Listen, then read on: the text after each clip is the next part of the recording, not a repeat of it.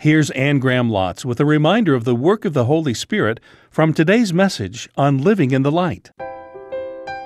The Holy Spirit, if you open up your heart and let Him, ask Him, what is the sin in my life that needs to be dealt with? What do I need to bring to the cross and confess? Welcome to Living in the Light. This week, Bible teacher Anne Graham Lotz speaks from John chapter 16, where the apostle points out one of the names of the Holy Spirit, Spirit of Truth. Here's Anne with today's message. Let me remind you of his precepts. In verse 13 in chapter 16, he's called the Spirit of Truth. The Holy Spirit is not a feeling or an emotion or an ecstatic experience. He is the Spirit of truth. And He wrote through human authors this book. Every word is inspired by the Holy Spirit. And let me tell you something. He is the Spirit of truth. He does not lie. He does not make mistakes. He does not record myths. From Genesis to Revelation, the book that He inspired is the truth. And to say that the Bible holds errors or myths or is not true is to slur the integrity of the Spirit of truth. So, what's your view of Scripture? Nail it down. How can you be teaching it, promoting it, if you don't believe it yourself? And it just is an act of faith on my part. I believe because this is God's Word. I believe because it was inspired by the Holy Spirit. It's true. I can't answer all of your questions about it. I don't understand it all, but I believe it's true. And when I get to heaven, if I find out instead of 200,000 people killed in some battle, it was just 20,000 because somewhere along the line a zero was added, I don't care.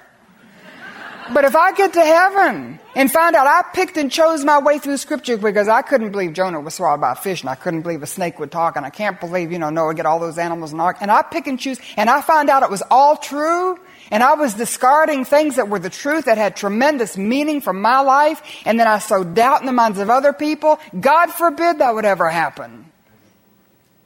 So I put my faith in God's Word and I've taught it, not every single part of it, but I've taught it enough and I've taught it long enough and I've applied it to my life and I've lived by it. What does it say? What does it mean? What does it mean in my life? Applying it, living it out, and I can tell you I know by experience that it's true. It works. So just decide your view of Scripture. Put your faith in it as God's Word. He's the Spirit of truth. He doesn't lie. You can trust Him. You can take Him at His Word. That reminds you of His purity. This is also so obvious that we miss it sometimes, but He is, in chapter 14, verse 26, He is the Holy Spirit. He is completely separate from sin. In, in the Holy Spirit, there is no meanness, there is no unkindness, there's no rudeness. There's no selfishness. There's no bitterness. There's no unforgiveness. There's no jealousy. All the petty sins, pridefulness. There's no sinfulness at all. And when He comes into my life, and when He comes into your life, you'll look around. then He'll begin to separate you from sin. He'll begin to convict you of sin. So when you gossip and you're just having fun, but you're stealing somebody's reputation, and he's going to give you that prick, there's a conviction, there's a, mm, you just feel nasty inside. Or that white lie. And it was just a little white lie, you know, but, and it sounded good and you exaggerated and it made the story better, but you get back and you think, mm, that wasn't a complete truth. Or you lose your temper. And boy, that person deserved to have you give them a piece of your mind, but you think, I could have handled that differently it's a pain almost, like a spiritual pain. And I'll tell you what, keep short accounts. You keep coming to the cross, confess your sin, because if you don't, you lose that pain. You become accustomed to the pain. And you begin to get anesthetized to it, and you're harder for the Holy Spirit to convict. We were talking about it at lunch today because this past week with my leaders, we had a time of confession and repentance, and it was eye opening for all of us. Women in ministry, leaders, women's directors, done tremendous, phenomenal, miraculous things, and yet found after our session together that God was convicting them of not just one, but multiple sins. And we had a time of confession and repentance. And, and I've discovered in my own life an experience I had about four years ago when uh, I was preparing messages, and the Lord said He didn't want to work on the messages, He wanted to work on me. And for seven days, He took me through the cleaners, and convicted me of sin after sin I didn't know was in my life. And I was so ashamed and wept. Every time I opened my Bible, there'd be another verse to convict me of something else. And finally, he gave me, after seven days, he spoke to me and told me he was finished. And I just asked him, please, to get it all. You know, I just didn't want him to miss a thing. And then I had three days to prepare for all that I had to do down here, and God gave it to me. And the people here that I spoke to didn't know what I'd been through, but it was um, like Isaiah's experience in Isaiah 6 when I saw the Lord and then I saw myself. And the Holy Spirit will come in and begin to show you the sin. If you open up your heart and let Him, ask Him, what is the sin in my life? That needs to be dealt with? What do I need to bring to the cross and confess to you? I'll tell you what, and I'll digress for a moment, but this past week we were in Joshua, and after Joshua defeated Jericho, the walls came down. They went to Ai. He sent a few troops up there. If we could take Jericho, we can take Ai. And the Israelites were defeated. Do you remember? 36 Israelites killed. They come back and tell Joshua, and he gets on his face and he says, God, have you brought us into the promised land just to suffer defeat at the hands of the enemy? And God says, Joshua, get up off your face. It's not a time to pray. It's a time to repent of your sin. There is sin in the camp. And Joshua went throughout the camp of Israel. He found one man named Achan who took something God said he couldn't have, and he had buried it under his tent. And Joshua had to take that man and his family, put him outside. Actually, he took him outside the camp and stoned them to death. And it's a picture of you and me having sin in our hearts, sin within the church, buried down deep, nobody knows is there. And it's time we took it and crucified it, put it to death. Because I'll tell you what, the problem in our society today is not them. It's not the political situation. It's not the health care. It's not the increase in taxes. It's not the deficit. It's not the budget. The problem today in our society is sin in the church, in the hearts of God's people. We are not who God has called us to be. And the, the light that we're supposed to be is hidden under a bushel. The light is dimmed. The trumpet is giving an uncertain sound. The salt has lost its savor because we're immersed in our sin. There's sin in the camp. So if there is sin in your heart, buried down deep, nobody knows how bitter you are. Nobody knows what you look at on the computer when nobody else is there. Nobody knows the way you've lied. Nobody knows the way you've hurt somebody. You know, I don't know what it is. But whatever it is, God knows. And it will render you a defeated Christian life. Let me tell you, sin in your camp, buried down deep. I don't care how deep down it went, how far back it went. Maybe it goes back to your childhood. Maybe the person that you're having a problem with is dead. But you need to bring that sin to the cross, confess it, and crucify it. And if it's unforgiveness, that's a hard one, isn't it? But I'll tell you, you don't want to forgive them because they don't deserve it. But God forgave you and you didn't deserve it. So we forgive other people not because they deserve it, but because it's an act of worship. We do it because God forgave us for Jesus' sake. Therefore, God, in worship of you, I'll forgive that person who doesn't deserve it. And God keeps the books. He's going to hold them accountable. You don't have to. And what happens is you set yourself free. Just release the sin. He is holy. Be ye holy as I am holy, says the Lord. That's a command. So in us, there should be no meanness, no unkindness, no selfishness, no bitterness, no unforgiveness, no pridefulness, no jealousy, no little nagging tongue, critical spirit, self righteousness, you know, all those things. So we need to be prayed for, don't we? And that's something else the Holy Spirit does. He's praying for you. Romans 8:26 says that he prays for you without words. He lives in your heart. He's ever before the throne. He can transfer your prayers and your needs and your worries and your concerns right before the Father. You have a prayer partner? You do now. Praying for you. And not only praying for you, but praying for you with a heart of love. So when I first did a study on the Holy Spirit, I came across this, and I hadn't realized this before, but where Ephesians says, do not grieve the Holy Spirit. And it struck me. In fact, one of you shared today that your mother has recently moved to our father's house. And I went through that experience. Still grieve for my mother. And you know why? Because I love my mother. You don't grieve for someone you don't love. So when it says don't grieve the Holy Spirit, it just, it's like the lights went on. I thought, the Holy Spirit loves me. I didn't know that. I thought when I invited Jesus to come into my heart, and God said, There's little Anne Graham, that little girl right there, and she's asked Jesus in her heart, so Holy Spirit, you go live in her. And I was his assignment. You know, like he just had to come live in me and was stuck there until I saw Jesus face to face or however it works. And, and I didn't know that he wanted to come into my heart, that he loved me, that when I do the right thing, he rejoices, and when I do the wrong thing, he grieves because he's emotionally caught up in my life. The Holy Spirit loves you. He loves you. He loves you. He's come into your heart to conform you to the image of Jesus. To help you get answers to prayer, to give you power to live the Christian life, to tell you the truth. And lastly, his priority. Oh, I love it because he has no hidden agenda. It's just right out there. Verse 14, He will bring glory to me by taking from what is mine and making it known to you. Listen to me.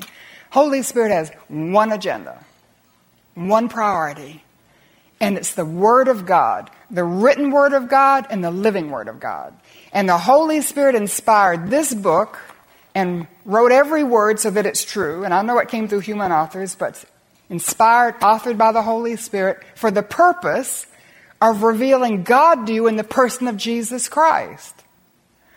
And so the Holy Spirit takes the things of God and the things on the pages of our scripture and He shows us Jesus. He reveals Jesus. Jesus is His priority, Jesus is His agenda. When I was a little girl, my mother, I guess, had too many of us running around, and when I was young, we lived right across the street from my grandmother. So when one of us got very sick, my mother would ship us off to my grandmother. I'm so glad my daughter doesn't do that with our three granddaughters. when they're sick, I stay away, you know. but when we were sick, we'd go over to my grand. I can remember getting on my nightgown, putting my pillow under my arm, skipping across the creek, going to my grandmother's, and she would take care of us. And my grandmother always had a jigsaw puzzle going. You know, it was like a piece of cardboard, and on it was pasted a picture, and then somebody cut it up in all these little shapes, and they'd be all jumbled and she would show how to turn the puzzle pieces over so you saw that little bit of a picture on the, the side of the puzzle piece. And then she put the picture that was on the box. And when you put the puzzle pieces together to replicate the picture on the box, you solve the puzzle. You know what I'm talking about? People don't do those anymore. I don't think I've done one since I was a little girl. They take too much time. But a lot of people think the Bible is like a jigsaw puzzle. All these funny little shapes and sizes, and they don't quite know how they fit. But it's the Holy Spirit who takes the puzzle pieces, puts them together, turns them over, and shows us the picture of the man on the other side. The whole Bible from Genesis to Revelation is about Jesus. So let me try to do this. Genesis chapter 1. In the beginning, God created the heavens and the earth. Verse 2, the Spirit of God hovered over the face of the deep. Verse 3, and God said, and his word went forth. And so we just think that's nouns and pronouns going out of the mouth of God until you come to John 1, verse 1. In the beginning was the Word, the Word was with God, the Word was God, verse 14. And the Word became flesh. And the Holy Spirit takes that puzzle piece and turns it over. So in Genesis chapter 1, verse 3, we see Jesus, the living Word of God going forth, creating everything. Nothing was made that wasn't made by Him, Colossians says. Chapter 2. We have the Lord God planting the garden eastward in Eden. Picture of the pre incarnate Son of God, the first homemaker. The Holy Spirit turns that puzzle piece over and we see Him preparing a place for His children. Still preparing a place for His children, actually. And then we see in chapter 2 when he formed Adam out of the dust of the ground, breathed his own life into him, and Adam became a living being, and turned the puzzle piece over, and we find that our very breath comes from Jesus chapter 3 when Adam and Eve sinned. They were so ashamed, they covered themselves in fig leaves and they went and hid in the bushes. And here comes the Lord God in the cool of the evening, and the Holy Spirit turns a puzzle piece over, and we find Jesus looking for his children, not wanting to leave them in their sin and their shame and their guilt, searching for them, bringing them out, making them confess what they'd done. And then he had to pass judgment, but before he barred them from his presence, and they were separated because of their sin.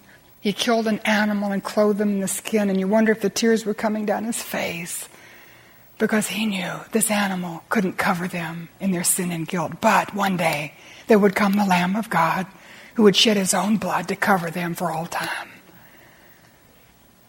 Then we can go on. Chapter 4, we hear him talking to Cain. Chapter 5, he's walking with Enoch. Chapter 6, he's walking with Noah. Next time we get a good look at him, it's Genesis chapter 18. In chapter 18, Abraham has been walking with God, following him for 24 years. And three men show up at his tent in the heat of the day, and one of them says, Abraham, I'm going to come back and visit you next year, and you and Sarah are going to have a son. And the Holy Spirit turns a puzzle piece over, and we see Jesus telling Abraham he's going to have a baby. And a year later, Abraham and Sarah, at 190 years of age, had a baby. And then we go on and we find Jacob, Abraham's grandson, in exile for 20 years, coming back to Canaan to claim what he believed God had promised him, to claim his birthright and come into all the promises of God and the blessings of God. And he was doing it in his own strength, so he reaches to grab it across the Jabbok River and he finds himself wrestling with a man all night. I don't know when Jacob knew he had himself in God's grip, but he wouldn't stop wrestling. And finally, the man the pre incarnate Son of God, Holy Spirit turning the puzzle piece over. That's Jesus. Refusing to let Jacob seize the blessings of God in his own strength and power, and he just breaks him. Jacob clings to him and says, I won't let you go until you bless me, and God changes his name. But Jacob yielding fully to the man in the river. And we keep on going. You can find him throughout. We come to him at Jericho, Joshua goes out to look at the great enemy stronghold and try to figure out how they're going to take it. And he's confronted by a man with a drawn sword, captain of the Lord's host, the captain of all the invisible armies of heaven. And Joshua says, Who are you? And he says, Listen to me, take off your sandals. You're on holy ground.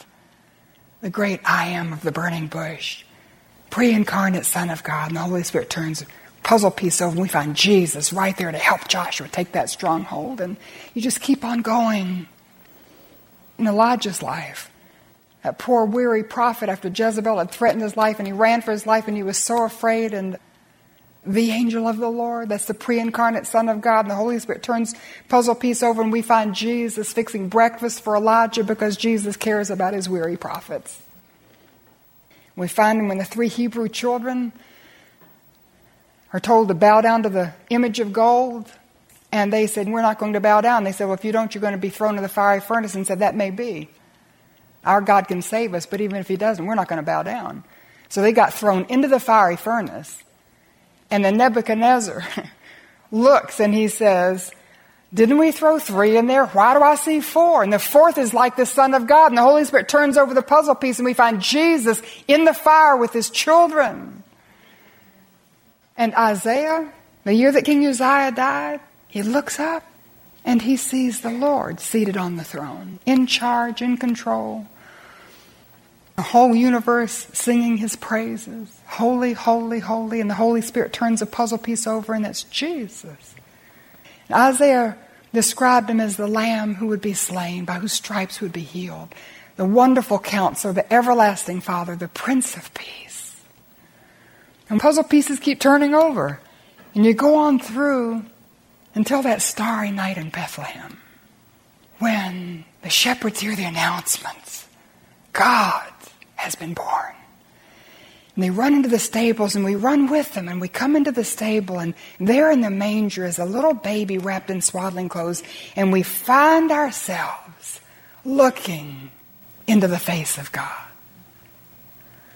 Holy Spirit turns the puzzle piece over and we see the Creator who has become creation to be our Savior. Growing in wisdom and stature and favor with God and man, showing us what God is like. Oh, and He understands, doesn't He, firsthand, what it's like to be weary and what it's like to have so many pressures, to be thirsty, to be tired, to have people set against you, to have all those blank faces. They just don't get it, you know. until the age of 33. He smashed himself on a Roman cross. Listen to me, nobody killed Jesus. He wasn't murdered. He's the Lord of life. He's the giver of life. He's the resurrection and the life. At the moment that was in the fullness of God's time, he just refused to take the next breath. Jesus gave his life, and the Holy Spirit turns over the puzzle piece, and we see the Lamb of God slain from the foundation of the world for me, shedding his blood to take away my sin because it's the only way I could be forgiven, the only way I could be reconciled to the Father, the only way I could go to heaven when I die. He had to die. And I see him as a necessary sacrifice for me. And I see him buried in a barred tomb.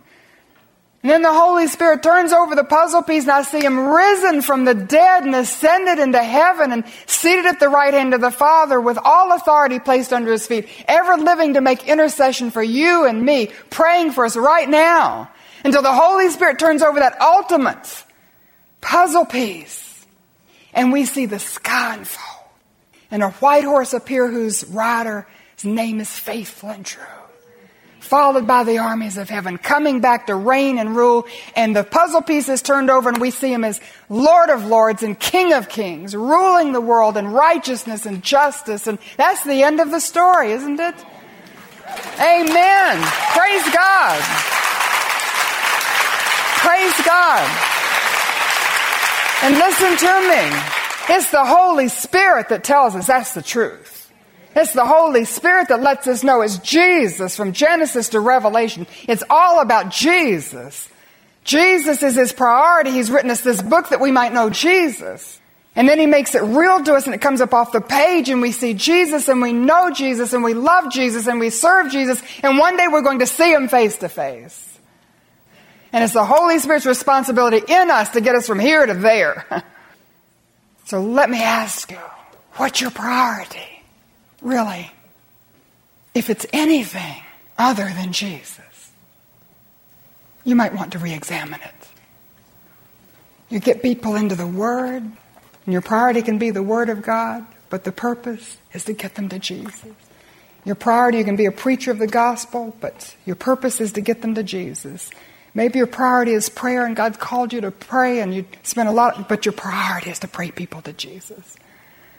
And I know we do many things in service. Praise God for all the people that help me do what I do, but our priority is Jesus. We do it for Him, to bring people to Him. We want to grow into His likeness. So, praise God for the dear Holy Spirit. Isn't He wonderful? We couldn't do this without Him. We wouldn't know Jesus without Him. Not really. You could know Him as a character in a book, but you wouldn't know Him. You could never live for Him.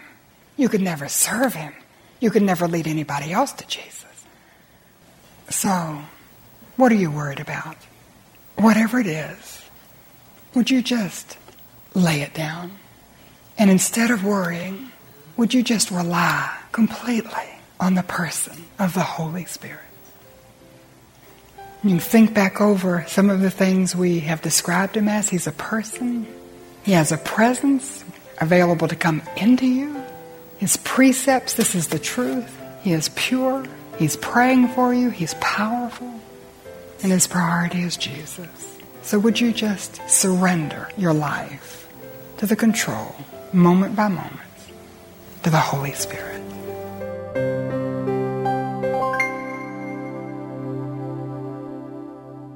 Now here's Anne with this final word. It's been said that the Holy Spirit is the best kept secret in the church.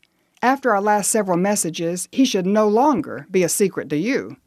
My prayer is that the eyes of your heart have been opened to who he is to you, and that you will respond by yielding your heart, mind, spirit, and body without any reservation to his loving authority. And just who is the Holy Spirit? He is Jesus living inside of you. You can hear Living in the Light with Anne Graham Lotz weekly. And for ways to experience the God filled life as you pursue your personal Bible study, go to annegrahamlotz.org. She'll help you get started with free resources you can use and share with others. Join us here each week for Living in the Light.